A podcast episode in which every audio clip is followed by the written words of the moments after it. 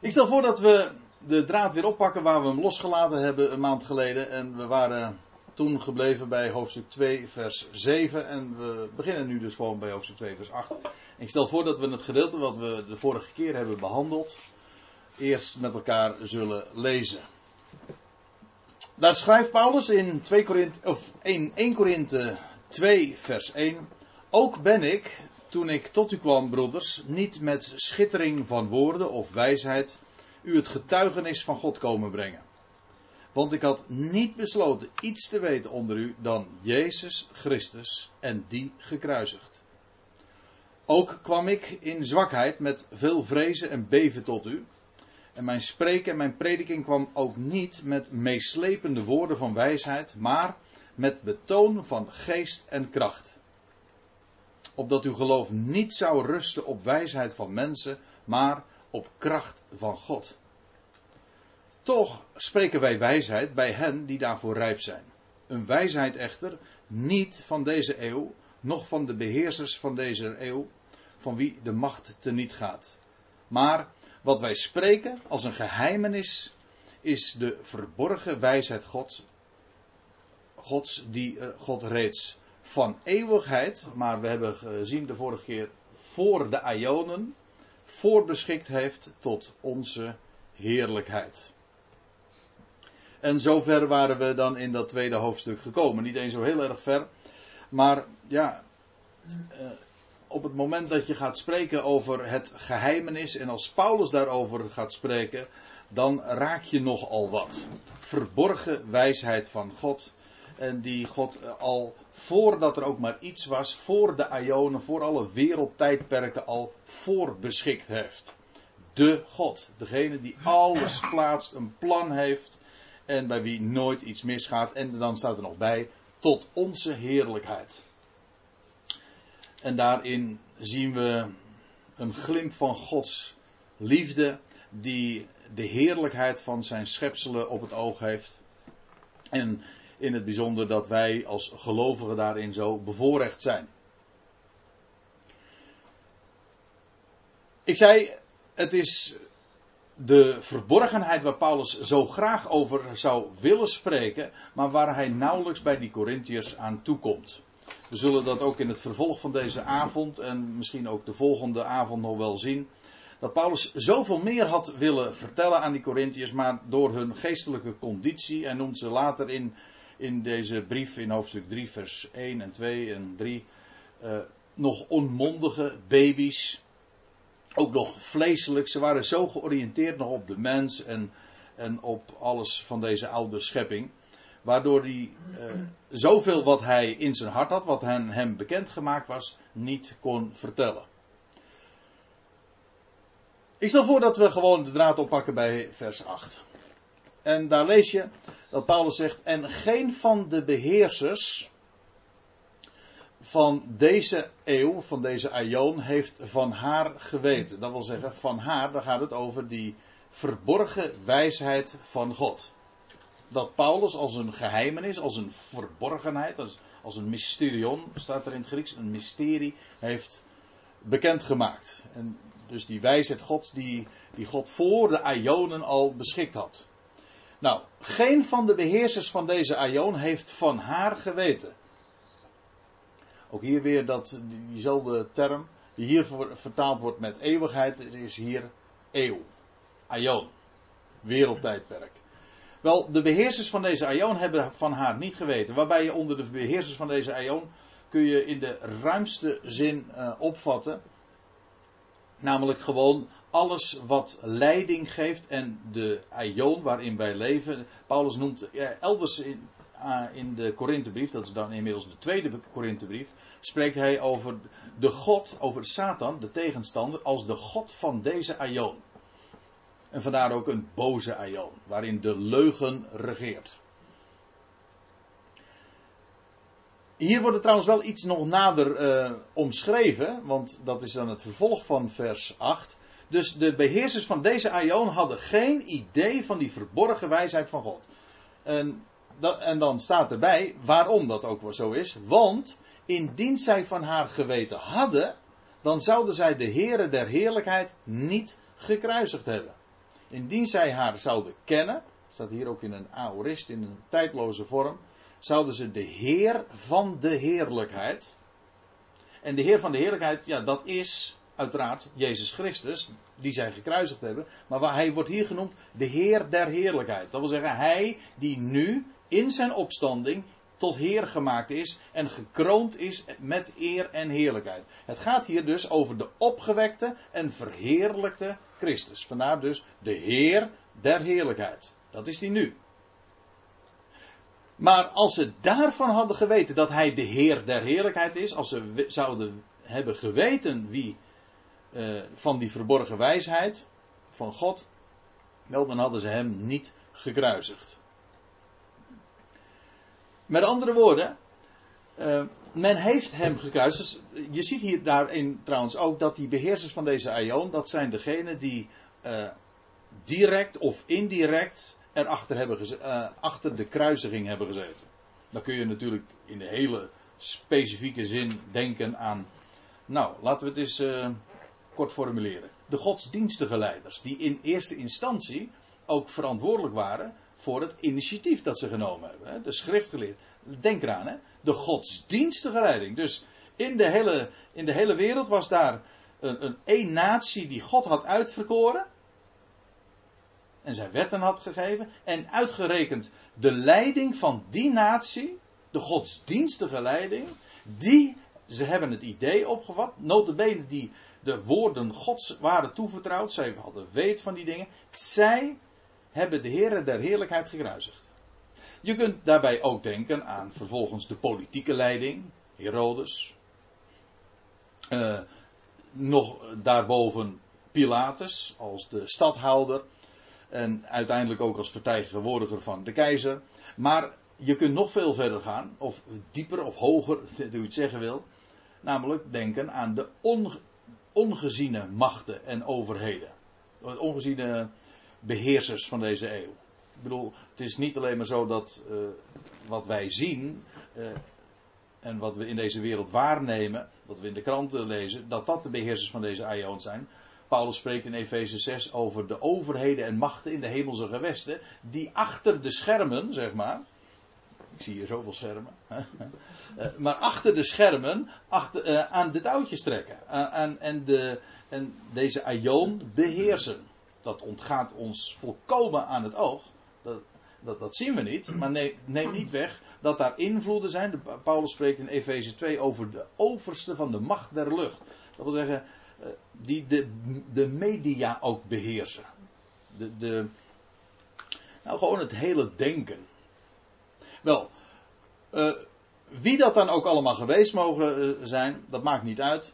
Als ze ervan geweten, als ze geweten zouden hebben van die, van die Heer der Heerlijkheid en van die verborgen wijsheid Gods, dan zouden ze hem niet gekruisigd hebben. Ik wil even naar Colossense 2 vers 15 gaan.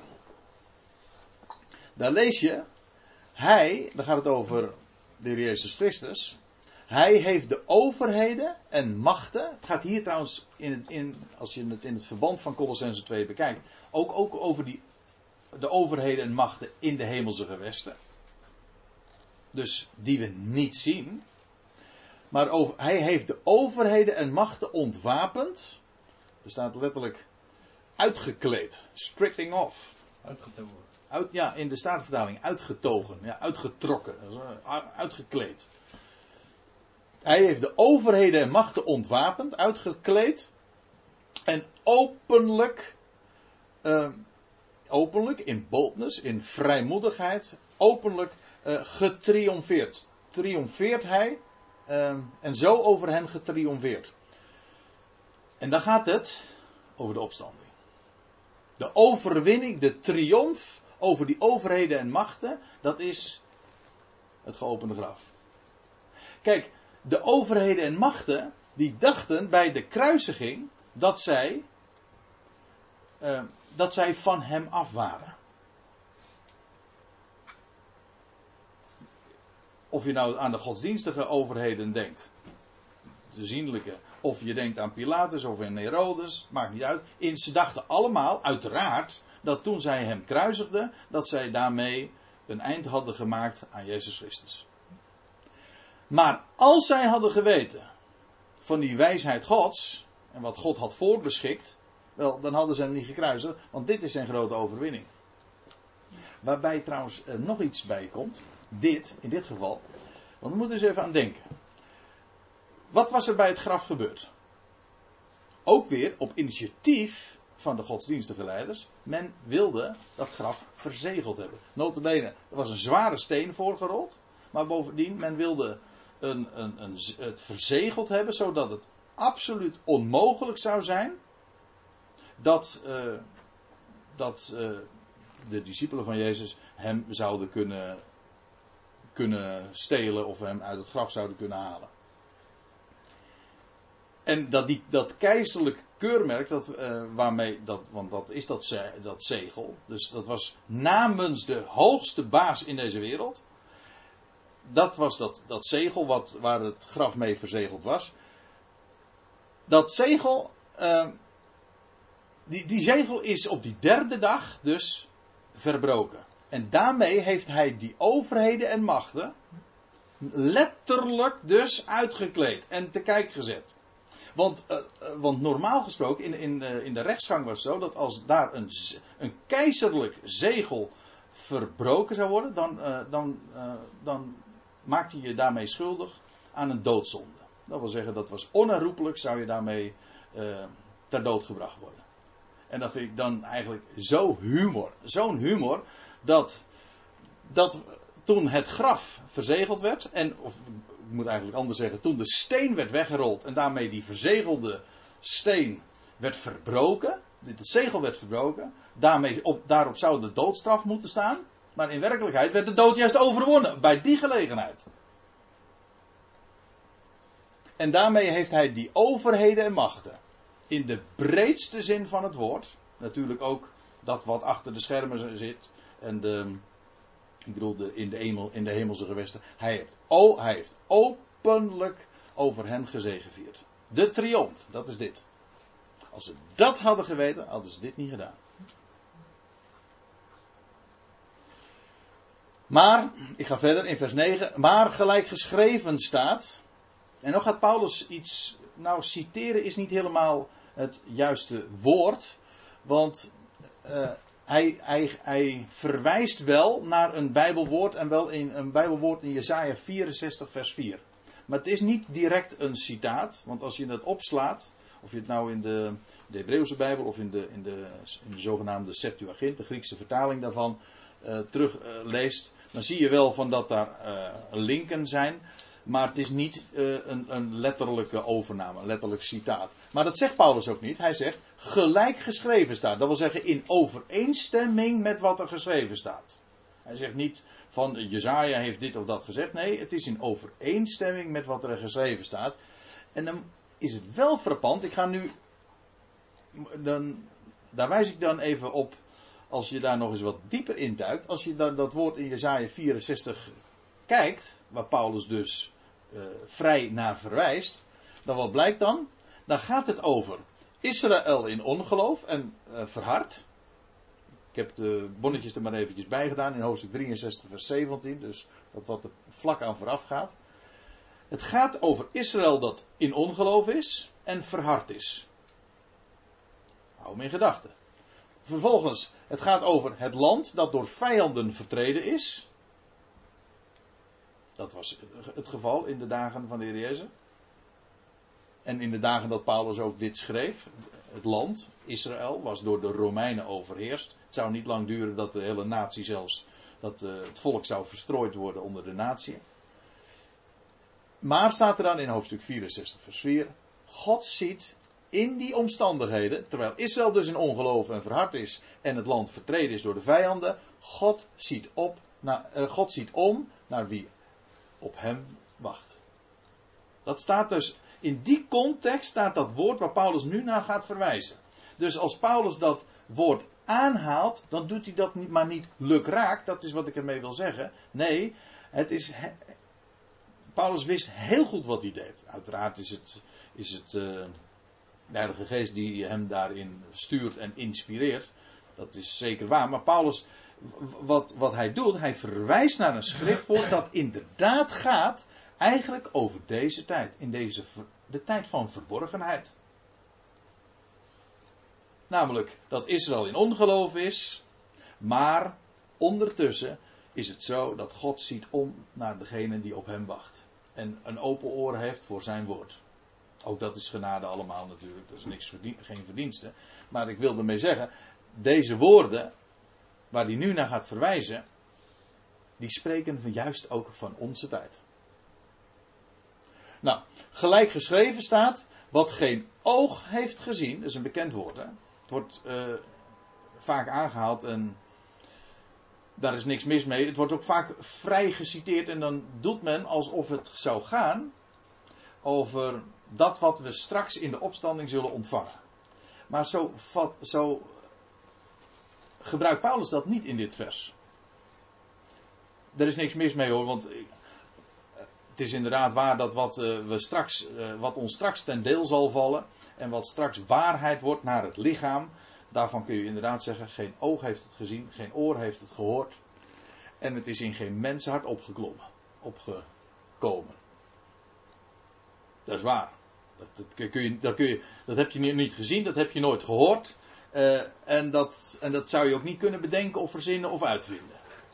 Nee, maar God heeft het bereid voor degenen die Hem lief hebben.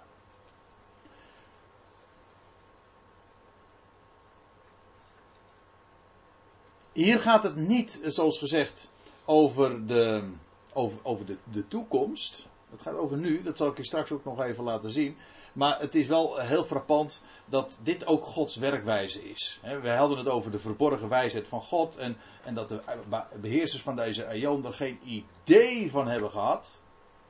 En dat God ze allemaal te kijk zet en, en ook verrast. Maar dat is precies ook uh, wat karakteristiek is voor heel Gods, voor al Gods wegen en zijn doen en laten. Hij verrast de mens. Hij, hij gaat, ja, dat is ook een woord uit Jezaja. Dat hij, hoe staat het er? Um, dat zijn wegen zijn hoger, zoveel hoger dan de onze. En dat is onvoorstelbaar. Het is, ik, uh, ik had vandaag nog eventjes een, een, correspondentie via de mail met iemand. En toen uh, wees ik er ook, nog eventjes op dat, uh, dat aan een rups kun je vragen van ja, wat is het om een vlinder te wezen? Ja, dat, dat, dat kan een rups je niet vertellen. Af, al, bij, wij, wijze van dat hij, het, dat hij een mond zou hebben en het zou begrijpen. Nee, want dat is een werkelijkheid die nog waar moet worden. Dat is een, een, een, een beleving, een ervaring die gewoon buiten zijn hele zijn horizon zeg maar, valt. Dat, dat kun je niet begrijpen. Nou, dat, is, dat geldt voor ons ook. We zijn, nu een, we zijn nu rupsen. En straks in een opstandingslichaam van heerlijkheid. Ja, we zijn dezelfde wezen en toch compleet getransformeerd. Nou, dat bereidt God voor. Uh, al wat God heeft bereid voor degenen die hem liefhebben. Ook dit staat trouwens in de Aurist. Niet God heeft het bereid, God bereidt dat. Hij maakt het klaar.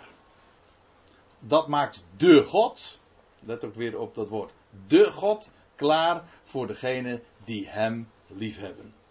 Schitterend woord trouwens, want uh, als je het hebt over degenen die hem liefhebben, ik denk aan 1 Johannes 4, vers 19. Waarom hebben we hem lief? Waarom? Hier staat het antwoord. Hij, wij hebben lief. Dat is geen verdienste. Nee, dat, dat is omdat hij ons eerst heeft lief gehad. Trouwens, dit staat ook in de Oudist. Hij heeft ons eerst lief. Later in, de, in het boek Openbaring spreekt Johannes ook nog over, over deze liefde. Dan noemt hij het de eerste liefde. De eerste liefde, dat wordt heel vaak opgevat als uh, ja, de liefde die we ooit hadden. Nee, de eerste liefde is de liefde die Hij heeft voor ons. Dat Hij begint. Bij Hem ligt het initiatief. En als een mens daar besef kan, als we besef krijgen van Zijn liefde, dat is onze liefde voor Hem. Eigenlijk is onze liefde voor Hem niks anders dan een reflectie van Zijn liefde. Zie je, als je, To know him, zegt een uh, Engels lied, to know him is to love him. Als je hem kent, dan weet je, dan heb je hem lief ook. Ik heb er nog één in verband met het God liefhebben. Daar staat in Romeinen 8, vers 28. Wij weten nu, dat is geen gevoel, maar wij weten dat God alle dingen doet medewerken ten goede voor hen die God liefhebben. En dan moet je doorlezen natuurlijk, want er staat erbij, die volgens zijn voornemen naar zijn plan geroepenen zijn. En hier zie je ook weer, het is onze liefde voor hem is niets anders dan zijn beschikking. Zijn plan. Zijn voornemen. Hij roept ons. En die hij roept, dat is ook Romeinen 8, dus twee versen verder. En die hij roept, die rechtvaardigt hij. En die hij rechtvaardigt, die verheerlijkt hij. En die hij verheerlijkt. Het is een gouden ketting die daar beschreven wordt. God, die God liefhebben. Dat is alles zijn plan. Ja. Wel, God heeft het alle, dat al deze dingen, wat geen oog heeft gezien, wat geen oor heeft gehoord en wat geen mensenhart is opgekomen, dat bereidt God voor degenen die Hem liefhebben. Ik zei al, ik heb er al nu één of twee keer even op gewezen, het gaat hier strikt genomen niet over straks, zoals wij het meestal aanhalen. Ik heb het zojuist ook even zo toegepast op de heerlijkheid van de opstanding, maar zo gebruikt Paulus het niet. Hoe waar het op zich ook is. Want moet u maar eens lezen met mij in vers 10. Dan zie je hoe Paulus het toepast. Want ons staat er. Heeft God het geopenbaard door de geest. Dus hij sprak over dingen die, we, die geen oog heeft gezien, geen oor heeft gehoord en in geen menshart is opgekomen. Wel staat er. Wat God bereid heeft voor degenen die hem lief hebben. Want ons open, letterlijk staat er ook hier weer in de tijdloze vorm. Want God open, de God openbaart het ons.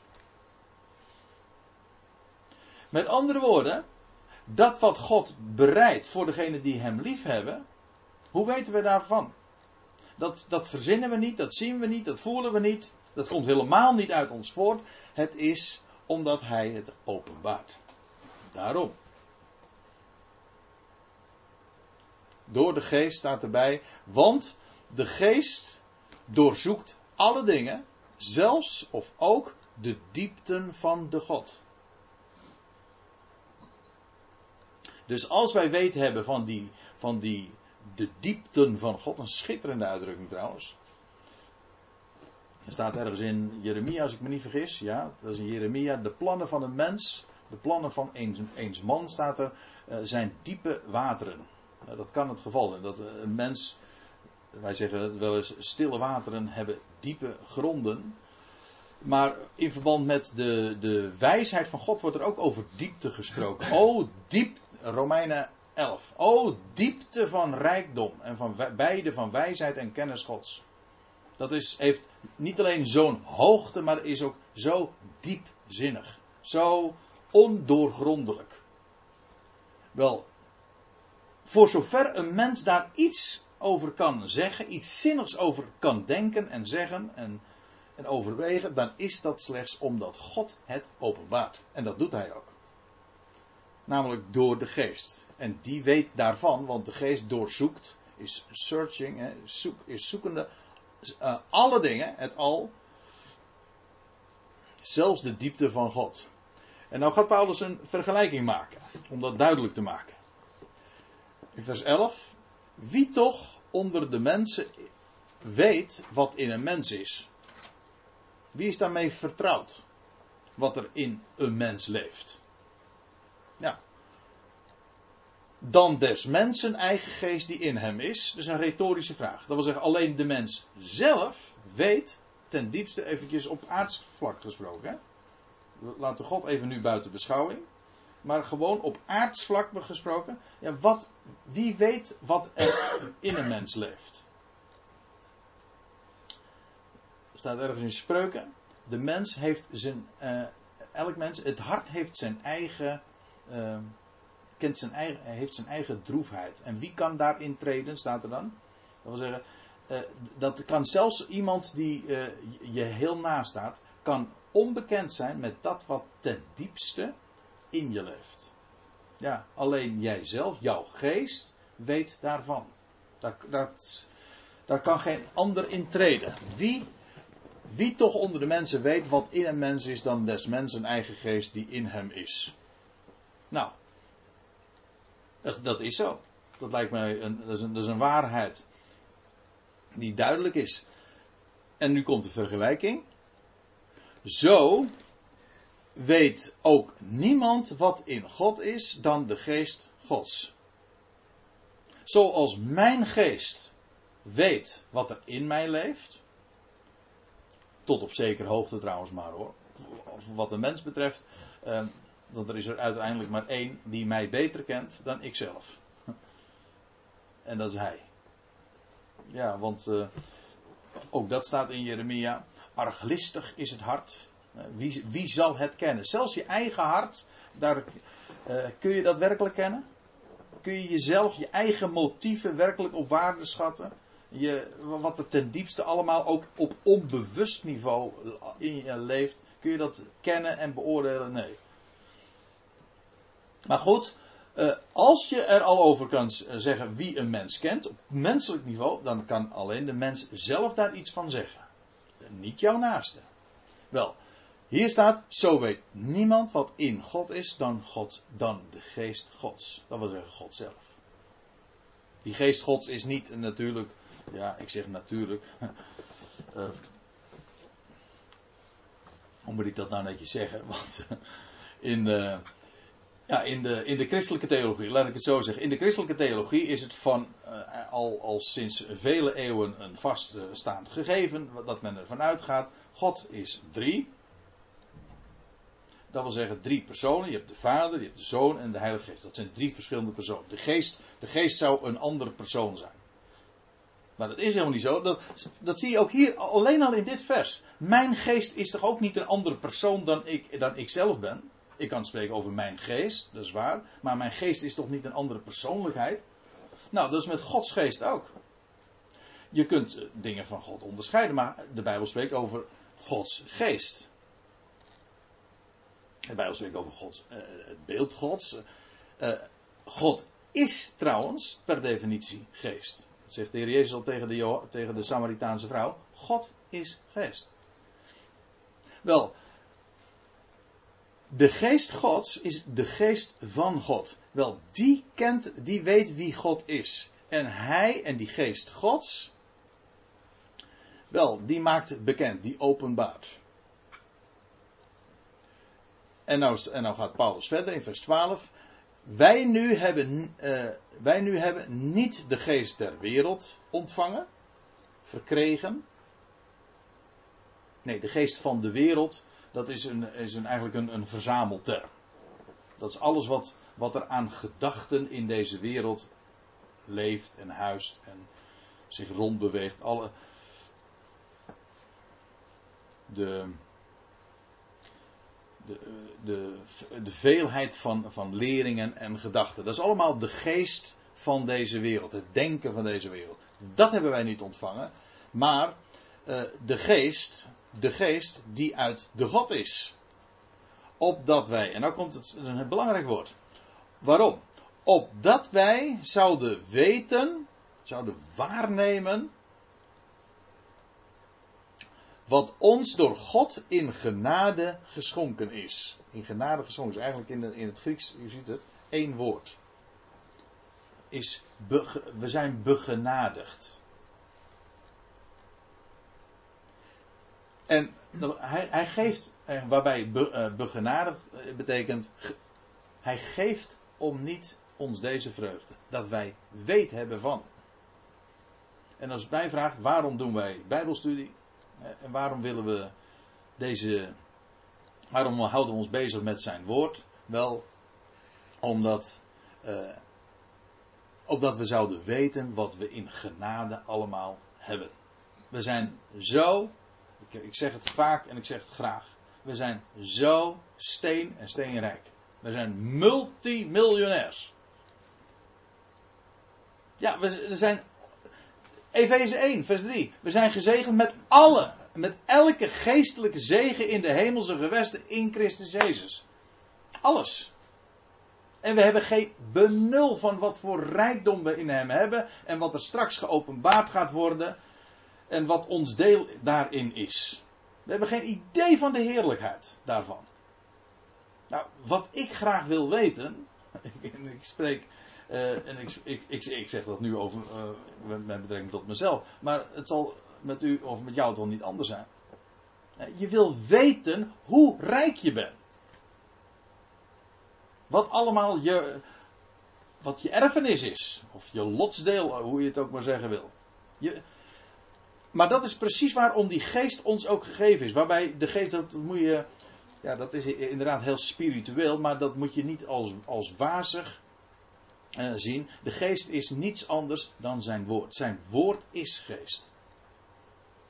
Zegt de Heer Jezus ook al: Mijn woorden zijn geest en leven. Maar ook, eh, wij hebben, die, wij hebben de geest van God ontvangen. Maar hoe dan? Wel, doordat, doordat Hij zijn woord aan ons gaf. En als zijn woord in ons hart is, dan is er geest in ons hart. Zijn woord is niet, dat zijn maar geen lettertjes. Nee, dat is geest, dat is kracht, dat is leven. Dat is van Hemzelf. En, en die geest die, die woont in ons en die hebben wij ontvangen.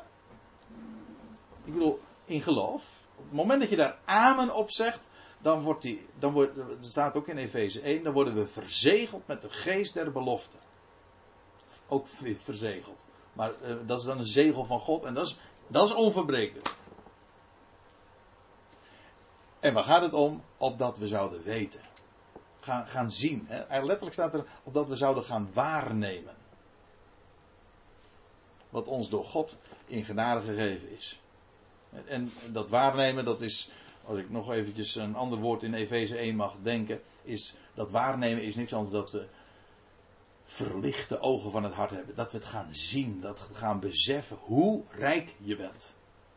Zodat je ook als een rijkaard kunt leven. Een rijk leven kan hebben. Niet zomaar eens een keer eraan aan, aan mogen, mogen tippen, zoals ik dat zo vaak eh, ja, ook vanuit mijn Calvinistische verleden. Ik zeg dat helemaal niet met rancune, maar dat is in de christelijke wereld nu eenmaal zo dat men, ja, dan is het ongeveer het toppunt van, van, van, van, van geestelijke rijkdom. Als je eenmaal aan het einde van je leven mag zeggen van, nou, misschien, er is een hoopje voor mij dat ik een kind van God misschien mag zijn. Zijn ik meestal manisch depressief? Dat kan niet anders. Ja. Ja, maar dat is heel deprimerend. En dan te, dat is zo'n afschuwelijk karikatuur van, van, van waar we het nu over hebben. Over van de blijde boodschap. En dat, dat God, uh, wat hier staat, dat we zouden weten wat God ons in genade schenkt. Dat is zo onvoorstelbaar rijk. En dat is maar niet iets waar je aan mag tippen, misschien bij eenmaal wanneer je, uh, je het aardse toneel verlaat. Nee, dat is rijkdom waar je elke dag mee mag leven. Zodat je inderdaad ook veel hebt om weg te geven. Een rijk leven van vreugde en van vrede. En het is ook een ontdekkingstocht dat je steeds meer gaat beseffen. Oh, is dat ook allemaal mijn deel? Staat dat er ook allemaal? En heb ik dat allemaal ontvangen? Dat je dat gaat zien. Ja, en dan is het. Uh, uh, maar, niet een punt van dat ik, uh, dat ik er uiteindelijk mag, achter mag komen dat ik er ook bij hoor. nee, de Bijbel waar eigenlijk is, begint, begint het evangelie daarmee. Het evangelie van de behoudenis begint ermee. Hij is de redder van heel de wereld, van alle mensen en dus ook van jou en van mij. Of nou wil of niet. Of je nou wil of niet. Ja, en, en als je hart daar amen dan op zegt, wauw, dat is zo onvoorstelbaar, zo universeel, dat is ongekend. Ja, opdat we zouden weten wat ons door God in genade geschonken is. Heerlijk. Hiervan, zegt Paulus in vers 13, hiervan spreken wij dan ook met woorden die niet door mensen, met, met woorden die niet door menselijke wijsheid. Ja, die zijn geleerd. Als je het goed kijkt, dan zie je dat ons, ons woordje didactiek, hè? je herkent het nog een beetje, didactos, dat is uh, uh, leren, hè? onderwijs. Die, de geest die leert dingen niet. Uh, hiervan spreken wij dan ook met woorden die niet door menselijke wijsheid, maar door de geest geleerd zijn. Ja, dus een, eigenlijk een, een, een kwestie apart. God, we hadden eerst gezien, de geest openbaart dingen, maar hij, de, de woorden die, waarmee hij zich bedient, die hij geeft, die hij spreekt, hij heeft het, het is aan, als we het hebben over de geheimenissen, waar Paulus uh, een, de uitdeler van is, dat is aan hem geopenbaard. Maar hij heeft dat ook in specifieke woorden gedaan. En Paulus heeft dat mogen optekenen. En de schriften zijn geïnspireerd. Elke schrift, elk woord, elke letter is geïnspireerd. Letterlijk betekent God geademd. Inspiratie betekent letterlijk inspireren, inademen. Ja, of, uh, begeesterd. Door God geademd. En daarom ook levend. Want op het, op het moment dat God zijn adem geeft, dan. Hoe was het met Adam ooit? Hm? Hij werd uit de, uit de aarde genomen. En God blies in hem, dat was inspiratie, inblazen. God blies in hem de geest des levens en alzo werd de mens een levende ziel. Leven, hij werd levend gewoon, waarom? Omdat God inblies. Maar dat is met zijn woord ook zo. Gods, de schriften zijn, de schriften zijn ingeblazen.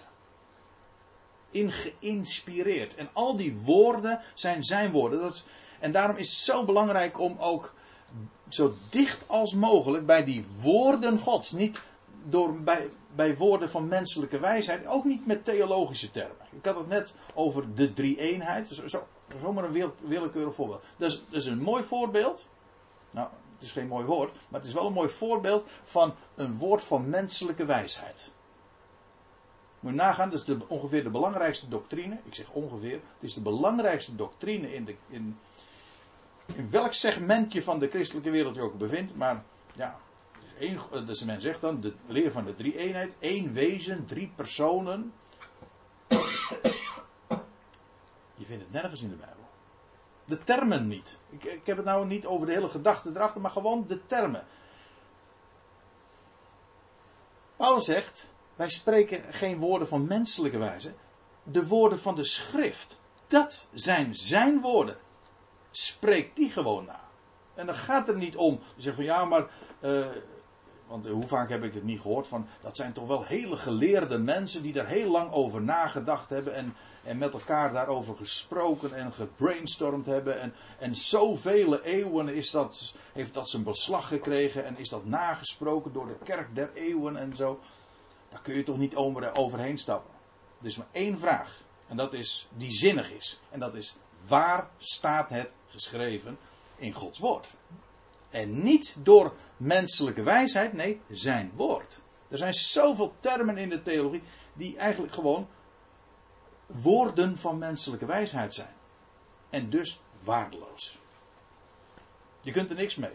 En dus ook krachteloos. Het gaat om de woorden die door de geest geleerd zijn. Zodat wij, deze laatste zin is misschien een beetje moeilijk. maar uh, als je het verband begrijpt, dan, of als je het verband ziet, dan uh, wordt het uh, simpel. Er staat, zodat wij het geestelijke met het geestelijke vergelijken. Geestelijke dingen, het staat eigenlijk in meervoud, plural. Die P staat voor plural, hier ook. Dus geestelijke dingen of geestelijke zaken met geestelijke zaken matching. Ja, vergelijken. Geestelijke dingen en geestelijke dingen vergelijken. Matching is eigenlijk uh, uh, die passen. Het idee is dit. Je hebt Gods, Gods geest openbaart zaken. Maar dat zijn geestelijke dingen dus. Van hemzelf. Die in zijn hart leven zijn Gods gedachten. God openbaart die. Dat zijn geestelijke dingen. Maar de woorden die hij daarvoor gebruikt zijn ook geestelijk. Zodat hij geestelijke dingen openbaart, maar die matchen perfect, zoals alleen hij dat kan, met de woorden die hij daarvoor kiest. Vandaar ook dat het zo belangrijk is om bij die schriften te komen. Schriften met schriften. Hè? Schriften met schrift vergelijken. Schrift met schrift vergelijken, maar ook, eh, ja, maar ik, in dit verband bedoel ik ook dat je die woorden specifiek van de schrift wil naspreken. Hoe, wat, wat heeft God gesproken? Hoe staat het exact geschreven? Dat zijn de woorden. En dan ook zelfs achter de vertaling wil eh, gaan, gaan, gaan kijken. Want dat is helemaal niet eh, wantrouwend naar, eh, naar, naar mensen of naar het eerbiedwaardige werk dat, dat, dat vertalers doen. Maar het is de eerbied voor wat hij gesproken heeft. Dat is wat je wil weten. Want je, als je met de schriften. Eh, als je de schriften opent, als je met de schriften bezig bent, dan hebben we te maken met Gods woorden in het origineel. En, en niet de vertaling. En dus wil je weten, wat staat er precies? En daarom ben ik er ook zo blij mee dat we vandaag zoveel mogelijkheden hebben om, om zo dicht bij die schrift te komen. En je kunt gewoon, eh, nou je hebt een projectiescherm en je laat zo zien wat, wat er in de interlineair staat. Kun je het zo woord voor woord zien, wat Paulus ooit heeft opgetekend. Die geïnspireerde woorden. Pneumatisch hè, staat er eigenlijk. Geestelijk is pneumatisch. En hij heeft geestelijke zaken, de dingen van hem, heeft hij met geestelijke woorden eh, meegedeeld. Daarom is het zo belangrijk om daar met de grootste eerbied om te gaan, want het zijn zijn woorden.